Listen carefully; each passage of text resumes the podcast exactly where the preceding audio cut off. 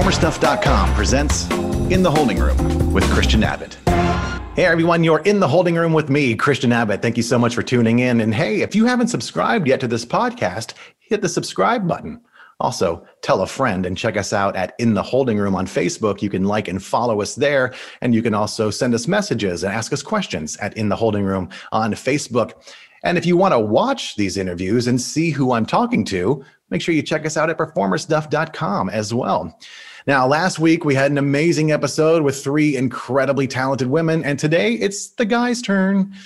Today, from teacher to West End leading man, the incredible Matthew Goodgame is on, going to be telling his story, and he's our performer spotlight today. In my Thank You Five segment, I'll be talking about an uncomfortable conversation that I wish somebody had with me to avoid the embarrassing situation I ended up in. I think there's probably a lot of men out there who can uh, relate to the story I'm going to tell, but I think it's important for a lot of uh, women and teachers and instructors to understand as well. Having uncomfortable conversations is better than embarrassing situations, especially for, well, for everyone. But me as a young man, I, I felt it right away. and in my Professor's Corner section, uh, I'm going to be talking to the incredible Ralph Perkins, an amazing performer and choreographer. And he is now director of dance in the theater division at the University of Hartford. And he has some wonderful advice that everyone needs to hear. And even though you're paying for college, you still need to earn the right for your dance teacher to give you notes. And you're going to find out why. All this and more today in the holding room with me, Christian Abbott. Performer Stuff was created to meet the needs of folks just like you performers, educators, and professionals in the entertainment industry. At Performer Stuff, you can search our online store for monologues and music for your next audition or to use in your classroom. On our More Good Stuff blog, you can access hundreds of articles and how to lists created just for you by industry professionals. There are dance and voice classes and workshops at PS Academy. Plus, you can download podcasts and shows just like this one featuring performers and entertainment pros from around the world. Basically, it's an online community just for you. So check out the website at performerstuff.com or follow us on social media.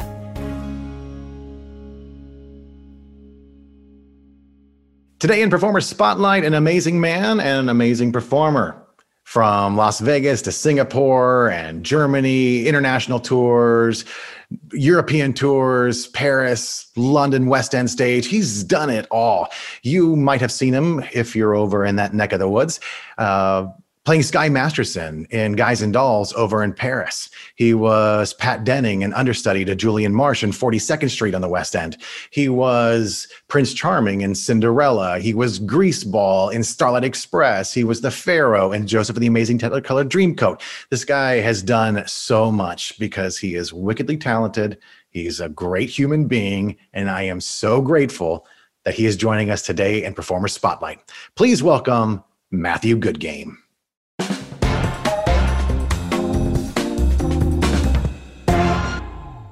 Matthew Goodgame, it's so great to have you on today. Man, from from what Vegas to Germany, Singapore to the West End, you've you've done so much and you've accomplished so much from theater to TV, concerts, movies, and I know our, our audience can learn a lot from from your experience. So again, thank you so much for being on today. Oh, an absolute pleasure. Thank you, Christian, for asking me when you think back on your early career and landing those those first you know gigs you know can you take us back and walk us through one of those experiences?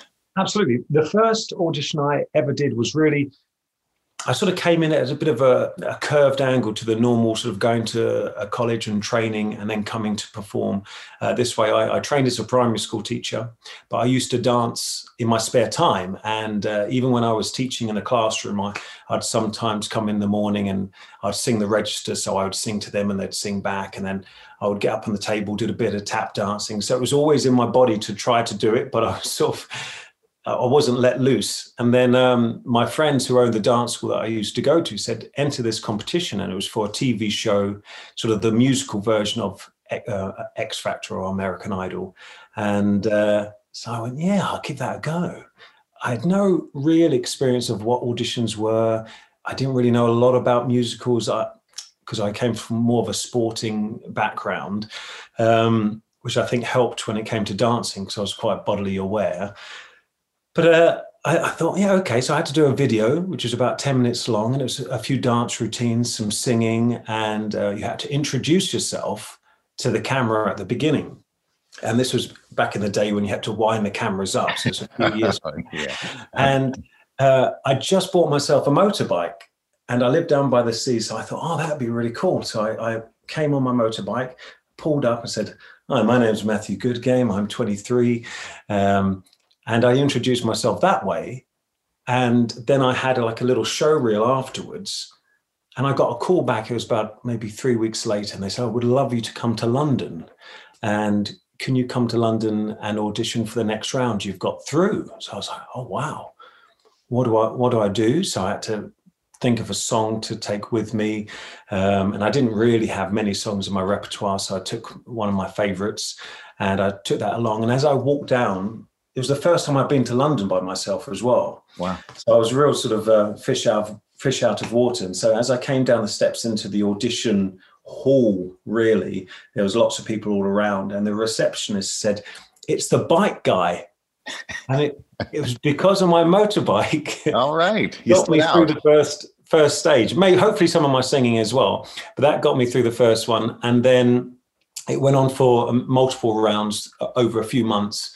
Um, and it was quite a long process because obviously it was for TV, so that to uh, do it in a different uh, a different way to how you do musical theatre. But that was my first experience of an audition, excuse me, uh, which was to a video camera and um, just riding in on motorbike.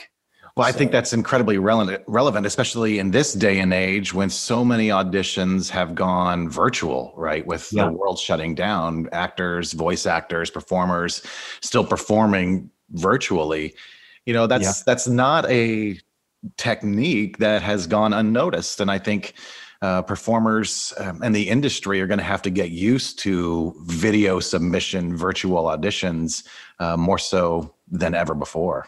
I think I think it's very important to invest in a little bit of money to get if you haven't got like a, a white screen behind you or a nice white wall or maybe like a selfie light or some sort of spotlight system because it needs to look professional uh, straight away everything's very instant in modern day um, they will know within five ten seconds just looking at you if it's not set up right if it's not landscape and it's portrait instantly they might think, oh, they haven't set the camera up right. So you're off to a bad start straight away. So you've just got to set it up. It might be a couple of hundred pounds or a few hundred dollars. You've got it. I know there's not a lot of money around at the moment because there's no jobs, but I think that's quite a good investment to get.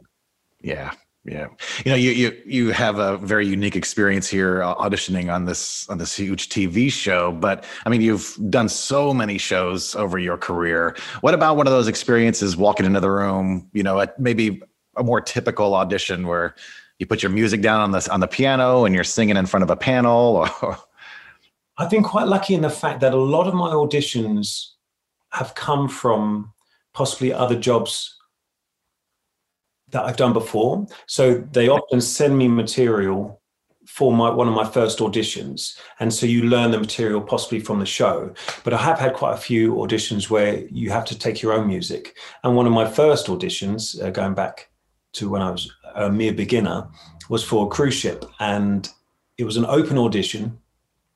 And I, I walked in, and there was 200 people, at least 200 people, just waiting um, to go in. And I walked in, I just thought, what what's happening? There's so many people here, and you had to sign your name in. And I was very lucky. I had a different experience in the fact that because I'd just done the TV show, it must have been about four or five months prior, and it just aired that my name, I didn't realize people knew my name from doing the show. And um, the, all of a sudden, I'd been there about five ten minutes, and they said, uh, Matthew Goodgame, please. And everyone else just looked, going, he's just turned up. They're looking at like number 187 on their ticket to, to go in.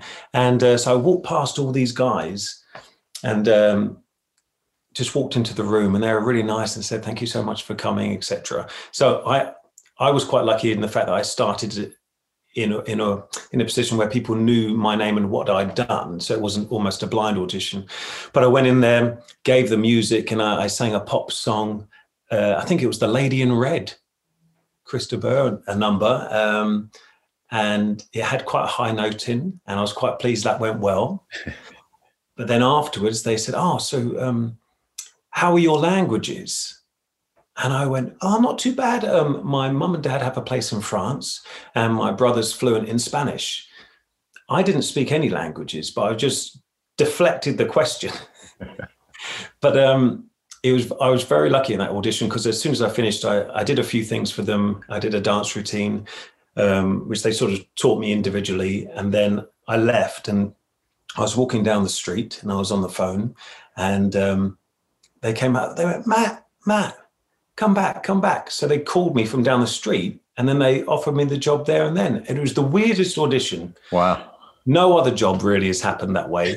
that was one of my my first ones. But it is daunting. And I've had a lot of auditions where you go in and there's lots and lots of people just waiting and you're eyeing up you go okay i'm up for the same role as you because you're roughly the same look as me all right i should have worked out a bit more sort of thing um, so it's very daunting that initial step in when you get sent material how do you go about learning those songs or learning those those sides or scenes well I, am quite lucky in the fact that I play the piano a little bit, not fantastically, but I can sort of get by. Yeah. But it's, I think it's the best bit of advice I've sort of given myself is really work hard so you know it like the back of your hand. Even if you're holding the script, um, and I, am not sure if it's different in, in, Broadway in America to England, is it sort of poo pooed the idea that if you hold the script, you, it's not going to be good here. That's the common uh, thinking of people, but it's not. If you have it there, it can just be like a safety blanket, really. Um, but I I go over my lines as much as I can. First of all, I learn my individual lines, then I um, feel the whole uh, scene mood. And then I read with my wife Melanie, and uh, she often laughs at if I'm doing something wrong. Or, um, but it's good to just read it with someone because you can learn it by yourself. But as soon as you hear the voices coming back, then it can throw you off a little bit. And uh, with the learning the song, it's one one thing I would suggest is get it with a piano backing track if you can in any way, because you put instruments in there yeah. and it sounds so different. So you get in there and all you hear is a plinky plonky or a chord, dung. Yeah. Normally you would hear. Where's the guitar? Where's yeah, the drums? that's it. So try to get it with what you're going to get in the audition. I would say. Yeah, that's that's a that's a great point. You, you bring up a couple of things that I want to make sure that we touch on. One is you've gotten, you said you mentioned, you mentioned you got a lot of jobs because of the jobs that you've had, and I think that's a, that's a testament to not only your talent but your work ethic. Because talent will only get you so far. If you weren't a great guy to work with, people wouldn't be recommending you for another job.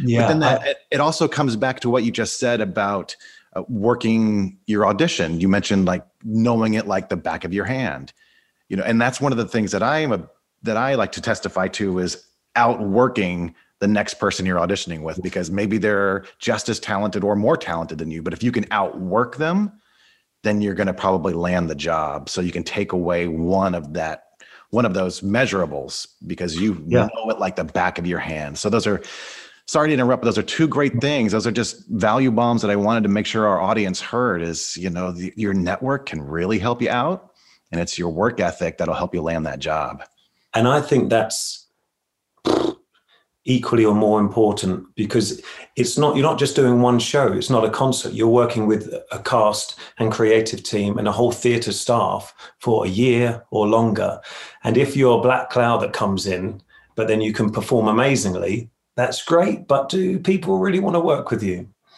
So um, I think I think you're right. I, am quite lucky. I love performing because I don't know. I just I, it's a, a, pleasure and an honor to be able to do something I love because I know a lot of friends from back home that they're in a job that they're not 100% happy with. And my philosophy is if it's not something you want to do, don't do it. You've got to work hard to try to get yourself out of whatever that feeling is because you only live once well that i know of but uh, hopefully there's more um, but you've you've got to do something you're happy with and there was a guy i worked with in dirty dancing and he used to come in and he used to moan about everything all the time. And he was going on doing a show and come, and I was like, I won't say any names, but I just say, why are you doing it? Why, why do you? And he said, oh, you know, it's, it's what I do, isn't it? But he loved it. But his, his way of expressing himself was to moan about it as like, oh yeah, I'm doing this again. But he loves it, so it was very strange. But it was getting a bit tiresome after a while. Yeah, you can you can go and fold T-shirts at the Gap if you want. You know, that's it. You don't have to be here. yeah, there's so many people that do want to be here. Do you have any techniques now to to calm your nerves? Um, is it just not a, something that affects you anymore? I mean, you've had some huge roles in some big productions. So do you ever get past kind of mm. being nervous like that? You've got to be a little bit nervous, but you've got to in, enjoy and appreciate and think it's a good feeling instead of thinking nerves is a bad feeling because nerves is often adrenaline but you can't have too much adrenaline because then you get tingles in your hands and i've had that before and your brain doesn't quite function properly so you've got to enjoy the best bit of advice I've had is you've got to enjoy it because if you don't enjoy it, the audience don't enjoy it. And that was one of the, if you flip it round, so even when you go to an audition and you go in and have a good time, you might not be right for what they're looking for, but you've given the best you you can possibly do. Um, but when you're on stage, if you're not enjoying it, the audience start to get a little bit tense. They go, "Oh, he's a bit worried about this song or this dance." Yeah. So if they don't think anything like that, then you're doing a great job and they're they're in the moment with you. That's that, that's an interesting point. Nobody likes to watch somebody who's nervous on stage, and I think a, a, way that everybody can experience that is just by tuning into some of the talent show competitions on TV right now. I mean, yeah. you watch some of the less experienced people auditioning, and they're so nervous and they're so scared, and you feel that watching them on TV. Ooh, oh, ah, man, they are really uncomfortable. So to your point, you know, really, you know, just enjoy it. That's a that's a great bit of advice. Yeah, I think I think that's really important. When I was Danny Zuko uh, in Grease, I used to we we had such a, a low side of stage section, but I was pushed on on this ladder to start the first moment and sandy was the other side of the stage. And i was literally the, the lights were just above my head. Luckily i didn't have this hair then. Well actually i did. It was in a big quiff but fire hazard. It was certainly it was. But um i was there and you could see the audience but they couldn't see you. And i was there for about two three minutes before they pushed you on sort of in a crouch crouch position and then you stand up into a spotlight. And sometimes i used to laugh so i just used to laugh to myself quietly just before they pushed me on, just like, and then it went and it just seemed to dissipate because obviously Danny Zuko, he had a bit of a cool laugh. And so I was sort of, that just got me into the character a bit more and it, all the pressure came off. So that was one little technique I did. Oh, I like that. That's that's great. I mean, I think that that actually has like a chemical reaction in the brain to make yourself laugh. Uh, you know, your body will portray what your brain believes. So I think that's that is a great technique. They talk about taking power poses. You know, putting your hands on your hips and taking up yes. yeah. as a way of building confidence. But I think what you're tapping yeah. into there, that laughing, is a way of of transferring that nervousness uh, into confidence. I, and I, yeah. that's that's awesome. I have never heard that before, but I can, I can totally see how that would that would work. I love that. Thank you, thank you, Matt. And I think get rid of any um, any, any extra thought processes that are, are coming in, trying to put you off, because um, it's so. Your, your, your brain talks to you the whole time you're performing and it's trying to just quieten that little voice saying are you doing that right are you on the right mark are you coming up to this part of the song so there's so many things to think about. And for me, that worked really well. Just a little laugh, and you forgot about everything else, and you could just concentrate. Yeah. I mean, before any nervous situation, even before you step into that audition room, just give yourself a little laugh. Okay, let's just go in there and have fun, you know? So that's, that's it. Yeah. So what are you doing these days? How can people get in contact with you or seek your advice and and and utilize your talent? Well, um, well, I'm doing at the moment. Sadly, there's not a lot going on, yep. but um, usually we put on lots of concerts for the Alzheimer's Society, which is to do with dementia as well. And because uh, I lost my mum when she was 60, sadly, so I've I've sort of set it upon myself to keep my mum's memory alive, but also um, just to try to help find a cure with raising a little bit of money uh, for this horrendous disease. So I put on lots of concerts all around the, the country, and I, I, get a lot of friends from the West End uh, come over and they sing, and we have a laugh. We literally do have a laugh, um, and it's like four friends on stage. Um, and obviously, you know, my wife Melanie with the Spinettes, uh, vintage trio, we perform with them as well. And that's a side thing that I, I've done for quite a long time, maybe for the last five, six years. But it's sort of picking up and picking up. And I, I like sitting back and coming up with the ideas for the show. So I'm doing more sort of the directing side, but then being in it as well. So I have the, be- the best of both worlds. Uh, sing a few songs and tell people where to stand, which I, I quite like. Um, but one of the things I'm, I have another a piano business, which is to do with uh, auditioning. It's called uh, Audition Pianist Be Prepared. And it's because it's one of my philosophies I've sort of taught myself over the years. Just be prepared. And I've been into auditions, even though I know I can play the piano a little bit. If you're singing a Sondheim number, I, I can't play a Sondheim piece because that is all over the place. so you go in there and they are not playing any of the notes that you are singing. And so I, it was partly with my wife as well. I'm not sure if she mentioned, but sometimes I used to help her with some of her songs. But there's a lot of people that don't have that. And they go to an audition and they found things on YouTube or they've listened to the backing track and they, they get into the audition and then they are thrown off a bit when you just hear a plinky plonky piano in the corner of the room. Um, so I wanted to to help people uh, like that and set up a business for myself. And that is I have a bank of West End pianists who I contact, and then it's same day or next day delivery. And they, you literally send me sheet music, and uh, I have it recorded and send it back to you. So, sort of giving back to people that are up up and coming. All right, that's yeah. awesome. I wish I had that when I was when I was I getting the audition circuit. All right. Well, Matthew Goodgame. it's been a pleasure having you and learning from you. And thank you for sharing your experiences. If you don't mind, I'd like to bring you back in a minute for our lightning round. Fantastic. I'm ready. All right. Matthew Goodgame, are you ready for our lightning round? I'm ready. Okay. Well, we got some questions here for you, and we're going to get through them as quickly as possible. So, just some gut reactions. Your first question First Broadway soundtrack you ever obsessed over? Uh, Phantom of the Opera. Go to song when singing in the shower? Oh, what a beautiful morning. Cake or pie? Cake. Show you wish you could go back in time to be in? Or Starlight Express because my body wouldn't hurt as much. Who is someone that if they punched you in the face, you would not be mad? Uh, Julia Roberts. if you could do one show for the next five years, what would it be? Mm, Grease. Say good day, mate, in an Australian accent. Good day, mate. Stephen Sondheim is writing a musical about your favorite childhood toy. What is it? uh, a pool table. Okay. Stephen Sondheim's The Pool Table. uh, well, you might have answered this question already. South Pacific or Oklahoma? Oklahoma. Oh, yes. Difficult. Oklahoma still.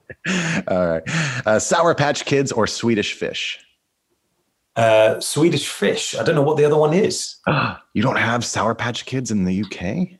We probably do, but, uh, I don't. Right. Well, let me know. I'll send you some. Okay. you can do a side by side. Which animal adds more joy to the world, squirrels or llamas? Uh, squirrels. Go to cast album when on a road trip? Well, I think at the moment it would have to be Frozen because my wife would tell me off if we didn't have Disney playing. Next superhero to have a Broadway show. Good question. E, uh, Wonder Woman or the Hulk? Oh.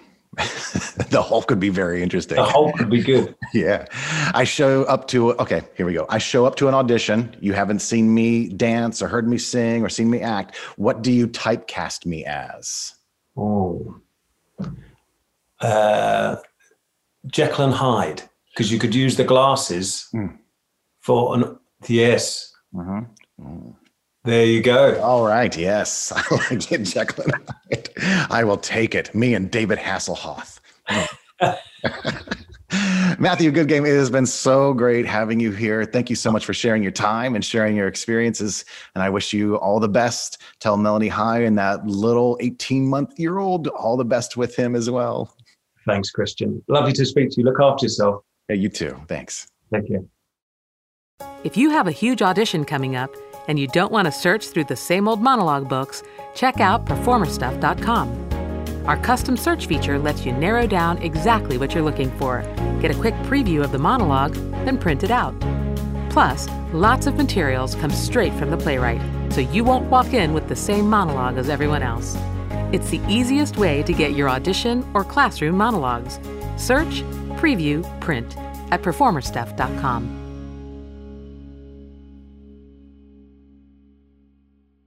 Thank you so much, Matthew. You know, one of the things that we don't talk about very much, but has gotten a lot of momentum in the past couple of years, and there's some really cool TED Talks uh, and books about this as well. And that's how your physical stance can change your energy, it can change how you feel, you can change anxiety into excitement.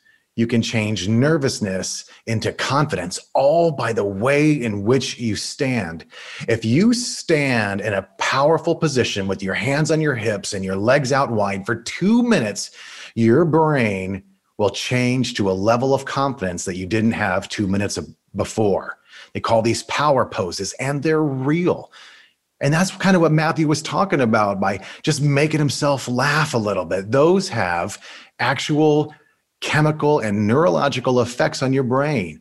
And they're wonderful tips right before you go out on stage or right before an audition or right before a job interview or a date.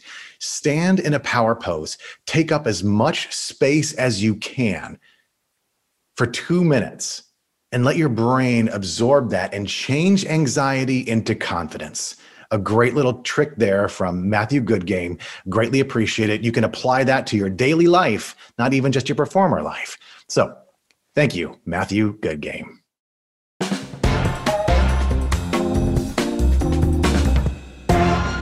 Today on Thank You Five, I'm going to talk about something a little embarrassing, eh, a little bit personal, but if it helps even one person not go through what I went through, then my mission has been accomplished. Now, when I was in junior high, my dance teacher pulled me aside for before one of our recitals and she said, "Christian, you're going to need to get a dance belt. And I thought, what's a dance belt? I was dancing for several years in Texas before I moved to Ohio. And this is the first time I'm ever hearing of a dance belt. Oh, well, a dance belt, she said, is it's like a G string and it goes under your tights. That way they can't see your underwear lines through your tights. Ah, makes total sense. Okay. So I'll go and get a G string. So I told my dad, "Hey, Dad, I need to get a G-string." What? What for? Well, it's like it's it's called a dance belt, and I need to get one for my costume for the recital. Okay, so he takes me to the BX, the base exchange, because we lived on an Air Force base, and we bought a G-string for a men, a, man, a men's G-string, with my father in junior high. Yeah, that, that was all weird, but my dad is awesome. He supported me throughout my entire dance career, and he bought me a, a G string for my recital. So I put my G string on, put my costume on. This is a dress rehearsal for the recital. My dance teacher said, What is that? I said, This is the G string. She was like, I asked you to get a dance belt. You said a dance belt was a G string. So, yeah, embarrassing, especially junior high, going through all the things that young boys and young girls go through around junior high. So, a dance belt isn't just to prevent people from seeing your panty lines or your underwear lines. It's to support the male anatomy and it's to prevent the audience from seeing certain shapes underneath the tights. Had this been explained to me, I would have shopped completely different. Maybe I would have gone to an actual dance store to find a dance belt. And it's, it's it can be an embarrassing conversation. And it, it was probably an embarrassing conversation for me to listen to as a young adolescent. But an embarrassing conversation is a lot better than an embarrassing situation. So there's lots of these kinds of conversations. Dance belts are very important, especially for young boys who are getting into dance, but especially for the health of any performer, any male performer who's going to be jumping and dancing around. So have that conversation so that people know what a dance belt is and it isn't just a G string, but also those conversations of personal hygiene and personal care. You know, there are really difficult conversations that costumers have to have with performers and shows because of their body odor maybe company managers, maybe maybe directors and choreographers. Lots of people have had these kinds of conversations because people don't shower on a regular basis, because people don't use deodorant on a regular basis. You're in a rehearsal room for 10 hours out of the day, you might want to bring some deodorant. And you might want to bring some breath mints or a toothbrush or in a tooth and toothpaste. You know there are performers and shows who drink coffee and smoke cigarettes and you know have a snack in between you know, acts and that affects your breath. Well guess what? Now you have to go and maybe stand face to face with somebody eh, or kiss them or argue with them and you're breathing all over them. You're going to want a breath mint. You're going to want to brush your teeth. You're going to want to practice good hygiene habits. And remember never refuse a mint from anybody they that might be their only way of saying you need a mint. So never ever refuse a mint anytime somebody is offering one.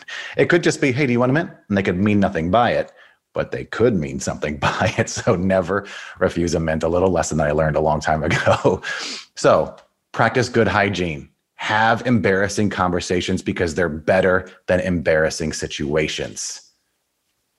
And with that, thank you, five. If you need music for an audition or a voice lesson, Performer Stuff's got you covered. PerformerStuff.com offers not only full music sheets, but also 32 bar and 16 bar cuts, pre selected by our on staff music directors with an intro and easy to read sheet for your accompanist. If you need some help practicing, you can download an audition bundle with the sheet music, a vocal lead, and practice track. Plus, the audio on the track matches the sheet music, so you can walk into your audition knowing exactly what to expect. As always, our search feature makes it easy for you to find what you're looking for. So when you need music, come check us out at performerstuff.com.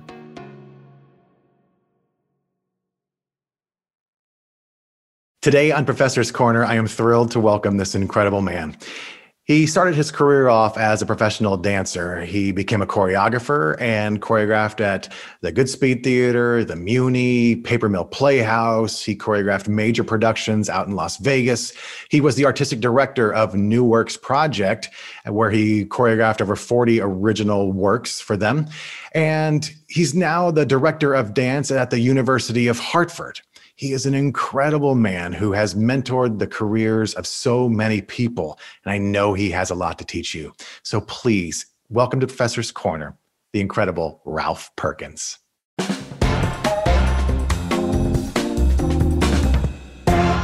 Ralph Perkins, it is amazing to be seeing you and to be talking to you today. I hope you're doing well. How, how are you doing? I'm doing great. You know, it's it's it's it's it's it's winter in New England. What do you you know? Feet of snow, all that good stuff. But you know, it's it's life is good. I can't really complain. You've taught on so many different level, levels from high school to collegiate to professional. You, you've been a professional performer. You have choreographed some major productions. And I know you have a lot to offer our audience. And what you're going through now with all of those college submissions, is there anything that you want to point out to students who are looking to get into a dance or a theater program that maybe they're not aware of or maybe they're doing wrong? Um, first off, do your research. Um, know know the program that you are committing to, and commit to the program. Um, we are. I, am at the Hartt School at the at the University of Hartford in Connecticut, and we're what, two two and a half hours out of New York City, and you know a couple hours from Boston or whatever. Um, but you know a lot of times we get students that that uh, that that you know they they they love our location because it, they can get to the city and it's uh, and so you know, I've even had students, you know, or, or perspectives, you know, ask it, they, ask me questions, and, and all of our questions are sitting around. Well, when I get to the city and audition and this that, and the other, and I go, okay, wait a minute. Are you coming here to audition in the city? Are you coming here to, to, to, to, to take this program, which is to train you for that? And so it's just very important that, that you, you understand the program that you're going for and what you're going to get out of that program. I mean, take, taking musical theater or dancing is not an easy ticket. It's, it's, it's, it's actually probably harder in some cases because of the time involved and, and what you have to do. Because there's all the work outside of the class that has to be done that is not looking at a book it's you working on yourself. And so that and that work if you're not willing to do that work or put that work in then it's a moot point in in period you know. No matter even if you know people that don't go to college in these things still have to work at, at those aspects to make it in any kind of business or any kind of career. It's like you have to work for it and and going to class is not enough. It just can't be. And, and, and especially not for dance. Yep. you know dance is one of those and, and that is my that's my specialty within musical theater. But it, you know dance is something that requires you know hours of of work and training outside of the class with the teacher. Um, there's a great movie with um, Stanley Tucci and J Lo, and I, I want to say um, shall we dance or something like that or i think is that the name of it? Wait. Yes it is. And, and, uh, richard gere. and richard gere's in it. Yeah, yeah. susan sarandon richard gere yeah yeah Yes. And and and and, and Stanley Tucci says he's for every hour you, you must practice five, you know, or whatever. And it's like it's like, and that's the truth. There's no, there's no, that's not just he didn't just make that up, you know. Yeah. And, and that's for anyone who takes on any kind of art form. And I, I think that gets lost somewhere between high school and college because people think, well, I'm just going to do that and I'm going to take more classes and that's going to get it for me. And I say, so a lot of times I have students that come in who've had minimal dance training that think in four years of classes, they're going to be professionally ready. And I go, eh, no, you know, that you, you'll build a foundation to work from, but it takes years and years of training to, to get there, unless, unless you're a prodigy unless you, you unless you have that incredible talent that you walk in and it just happens you know and i have had students that, that have, have, have done pretty much that as well so um, yeah, you got to put the work in. You think of the time that professional dancers put in, you know, the time that they put in, they could have been doctors, they could have been lawyers. You know, myself, I started taking dance when I was 10 years old. You know, mm-hmm. so you think like that that first year of just that tap class, you know, every day after school for half an hour or an hour from the time I was in fifth grade all the way through my adulthood. And then, you know, onto my professional, I was still taking dance classes as a professional. Yeah. You know, so it, it never ends. But in all of that time, you know, we could have been doctors for the amount of time we spent in dance class. And that's the mm-hmm. level of commitment that I think you have to think about if you want that to be your career. It's not just right. four years of dance class three times a week in college. Right. That's a great point. No, it is. And if you don't, I mean, it's, I, I, I, I preach this to my students. You know, I tell them, go, how many of you work on your voice every day? And they'll raise their hand. They go, but how many, but why aren't you, but, but how many work on your dancing every day? And like, you know, some of them like, uh, you know, it's like, okay, well then what makes you think that this is not going to you know it's like you have to put that kind of time in as well you know? A, a, a colleague of mine who, who is now passed away was an incredibly wonderful man by the name of kevin gray he was um, uh, one of the phantoms on broadway um, and he said he, uh, he used to say musical theater takes three lifetimes of study. It's like you know it's like you know it, it's it's you know dance uh, music and acting and you have that that you know it's like it's it's that's how much it takes you know to be able to like if you want to be that triple threat that everyone wants to be you know or whatever it's like that's three lifetimes of study you know to, to, try to cram into a, a lifetime you know? I love that. That's it takes three lifetimes. Oh that's a that's a great that's a great yeah. quote. He, he, he, he was he was he was incredible man. He's brilliant. Yeah and he yeah he is. Um but it's the truth your field of expertise is dance at your university. You have a lot of singers who come in. What is that advice for those young singers who maybe didn't follow that dance path path have less of a, if of you're a going talent theater, for dance? get in a class. Get in a class. I, I tell I tell them when they come in an audition, I said, if you're not in a dance class, you need to be in anything. I don't care if it's hip hop, um, ballet, jazz, tap, anything. I mean, you you in musical theater you move. It, it's it's it's not opera. You don't stand and sing and that's it.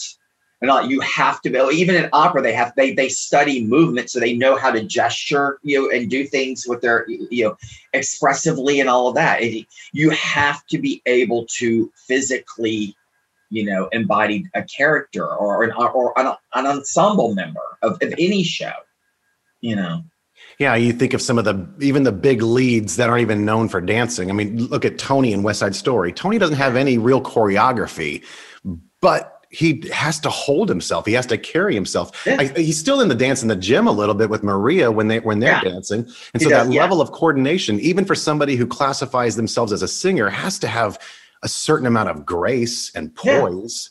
it all has to be studied E- even the things that we think are natural eh, or come come natural to certain people or whatever yes things do but at the same time in order to to emulate any kind of emotion or or to show um, any kind of um, directive or or have impulse or have um, um, um, intention Mhm. you have to work at it. You have to you have to you have because it, it, uh, um okay another brilliant person in this world is twyla tharp and she she has this incredible book called the creative habit um, that i recommend any artist to read.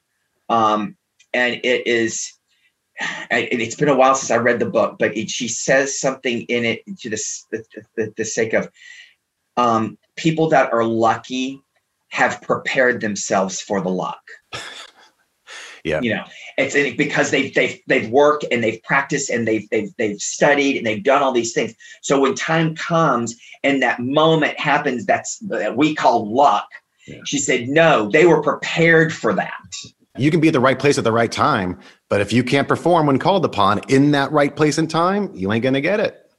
You ain't gonna make the impression that you were hoping to make. You gotta be you gotta be prepared.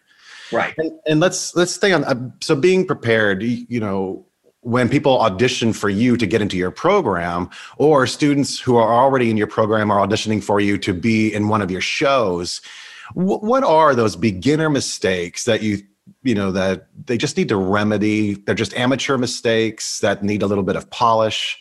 you've got to be prepared with the material coming in especially for a callback if you come in for a callback and you haven't literally looked at the, the of what you should be called back for the material and know it in, in in some way it's a waste of time it's a waste of time for the for everyone it's like you know and, and i tell my students it's show business Mm. and the word business is twice as long as the word show so if you can't work for the business of it, you don't get to show. it's like, I mean, and if you're costing money or time, then you're not working for the business of it. You know, it, it's like ultimately, yeah. I, I tell them, I said, if if if you are holding up the operation due to lack of prep uh, preparation, you're you're not going to work.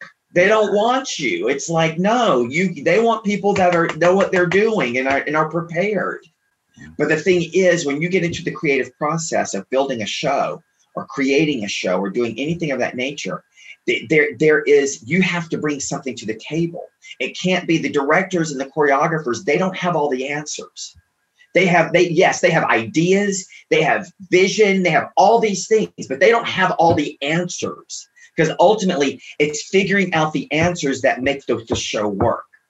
And so and when and when when the performer doesn't bring something to the table it, in that respect as well, then basically they're just being told what to do. Then they're just a tool that the director goes, do it like this, blah, blah, blah. And, and no director wants to tell any actor how to say every line. Yeah. It just doesn't work that way, or, or how to sing a song. And no choreographer wants to tell you every move of how to make it. They want you to, to, to infuse it and infiltrate it with you. They want you to do their work. Now you don't change their work. You have to do. It's like that's my favorite too. I love it when students, you know, I go, I go, okay, now infuse it with you, and all of a sudden they start changing the choreography. I go, no, no, no, no, no, no, no, you don't change it to your liking. I said because uh, ultimately those actors that are doing Midsummer Night's Dream, I don't think they're rewriting Shakespeare, yep. you know, or anyone else or whatever. You don't, or, or you, know, any play, you know, Arthur Miller, Tony Kushner, pick, pick a, pick, pick an author. They, they, they are who they are because they are brilliant writers of, of script mm-hmm. and all of these things. And that's why we say their words, not our own in the meaning of, you know, it's like, it's, you know what I mean? Yeah. So dance is the same way yes, the choreography is move, movable and pliable, but you have to do the choreography the way it's been taught and in, in the style that it is. Now you have to have your being inside of that, and that's what they're looking for you to bring. Mm-hmm. Is that so? It's a fine line to ride, but you know, it's it's. I don't know. Did I just go off on a on like just a crazy tangent? no, I love it. I love it. There's a, couple, a couple of things I want to circle back around to because you're absolutely right. I think it's an amateur mistake that people make when they adjust choreography to something that they that suits them. Uh, I've heard singers do that with notes. They want to do a different note because they can hit it. I'm like, no, yeah. they didn't write that note. You have to respect the craft of the artist who made it, and exactly. even costume choices. People will roll up sleeves or or roll up pants or no, no, no. You are not a costume designer. You don't make those changes. So you have to bring yourself to that character and and fully round out the vision of the director and the choreographer to create that character. But you don't get to redo what they have set. So and I think right. I think a, young performers get in trouble for that needlessly. Yeah. College isn't high school anymore in high school, they're patting you on the head saying, Aren't you cute? Aren't you talented? In college, it's like, you know what? You're a breath away from having to earn a paycheck and getting into the business of show. So yeah. you're not always going to hear the kindest things, nor should you expect your professors to always say the kindest things about your performance because they're there to make you better. Right. Yeah. And, it's and, and, and if you're not willing to, to if you're not willing to hear, then and, and listen and and take take criticism and and note whatever anything. If you're not willing for that then, then you're not you're not going to make it in this. Because your college your college professor is going to say it 10 times nicer than the casting director or the professional choreographer you're or, working or, or they or they'll or, or they will say it and the others won't say anything. Yeah. That's the thing because i mean that, i tell these students all the time i said listen this is where you want to hear the, the, the, the, the negatives and the this and the that or whatever. I said, I said, oh, the world can't be, oh, you're fabulous. Yeah. I just want to say, like, there are casting directors, directors, choreographers who won't give you feedback. No. They just won't hire you. They just or they will. Yeah. It's not their job to do that. No. Like, oh, how did I do at the audition? Next. That may be the only word you hear from them. It's not their job to give you feedback. So exactly. when you're going to college, when you're in this safe space, that you have trusted advisors and professors and teachers who can give you criticism, pay attention because you might not get it in the future. You just won't hear anything at all. And that could be even more harmful. Right. Um, I remember one day I was a freshman and it was about midway of the, the, the first semester and I was in the, the, the boys dressing room. It was all the, the, the senior guys and like everyone was changing clothes then for whatever classes or whatever. And one of them goes, so how do you like Bob's class? And I went, um, I said, yeah, I, I don't think he likes me. I said, he yelled, you know, it's like, I said, he, he yells at me a lot. And, it, it I said, it, it, kind of freaks me out. And I, I, I said, I just kind of, I'm, I'm a little scared. And they're like, and they're like, they just look, they just all just turn their heads at, listen, if he's yelling at you and saying things to you, then you better be thankful. They said, because you worry when he ignores you. Yeah. Said, there you go. When the teacher is giving you correction, and no matter how it's coming out or whatever, but they're giving you attention, be it good, bad, or indifferent, then you need to take that and and and be happy for it and work for it. And, and they said because that means he's interested in you and you've got something to, to give. They yeah. said he doesn't do that to just anyone. They, they, they said they said if you're if he, they said are there other people in the class that he I said well they're not. So he said he said because he's not interested in that. That's so that's so true. That's such a great point. If your teacher isn't giving you attention, you need to hold up that mirror to yourself before you approach that teacher and say, "Am I showing up? Am I committed? Am I giving that teacher a reason to watch me in class?" Because if right. you're not, then yeah. they're not going to focus their time on you. Exactly. I, I, I, have so many students that come and go, well, so and so doesn't get. I, I, haven't gotten any corrections, and I, I, go, I go, and I go, did you warrant a correction? you know, did you get? Did you give them a reason to want to correct you? No. And then, and then I'll kind of look at me, like, and I'm going, well, did you? You know, yeah. it's like you know, I, I said there has. It, and, and I think students forget that. It's like it's like just because you're standing there doesn't necessarily mean you're going to get attention.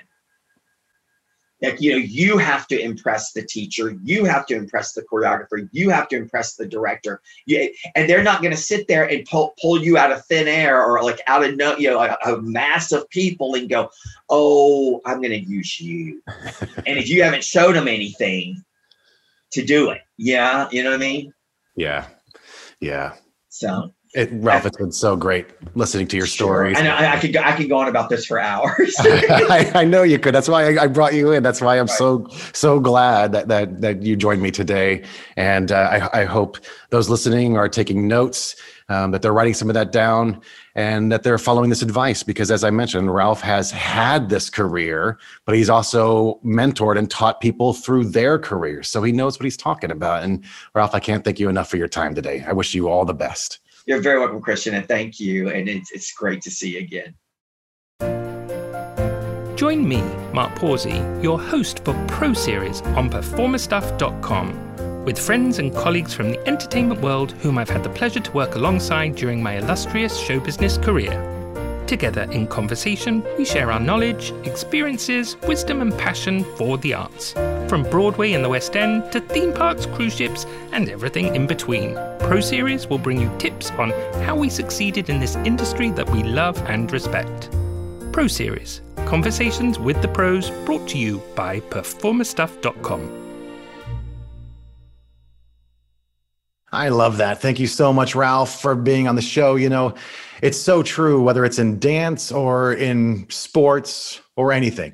You have to earn the right for your professor to give you notes. If you want it, if you're trying and really giving your best, people are going to notice that you want it and you want to be better. And they're going to give you feedback and they're going to help and coach you along. If you're just coasting along, doing the minimum, just trying to get through it, nobody's going to waste their time making you better because you obviously don't want to make yourself better. That happens in baseball and football, all throughout sports. When I was younger, we saw I saw examples of that. So whether it's dancing, singing, acting, or in life, if you want to get better, people will notice and they will help you. If you don't, if you're not committed, people aren't going to help you along. So oh, please take note of that. And once again, Ralph, it was wonderful talking to you. Thank you so much for being on the show. On next week's episode, we have Broadway diva Nikki Snelson, and she's going to be talking about her audition that landed her the role in the original Broadway cast uh, of Legally Blonde, the musical, where she created the role of Brooke Wyndham. She's also going to be talking about the audition that led her to star opposite Bernadette Peters in the revival of Annie Get Your Gun. In my Thank You Five section, I will be talking about working with celebrities and how cool it is and what you can learn from that experience. And in Professor's Corner next week, Darla Hayward, former casting director for Walt Disney World, Tokyo Disney, Disney Cruise Line. She has cast thousands and thousands of people over her career. So she knows a thing or two about the audition process from a casting director's point of view. You are not going to want to miss what Darla Hayward has to say. Once again, if you haven't subscribed to this podcast, make sure you hit the subscribe button. Check us out and watch these interviews on performerstuff.com and look us up on Facebook in the holding room on Facebook. Send us a message, ask us a question, and in intheholdingroom.com, where you can find the resources of all these performers and what they recommend as well. Thank you so much, and we'll see you next week in the holding room with me, Christian Abbott.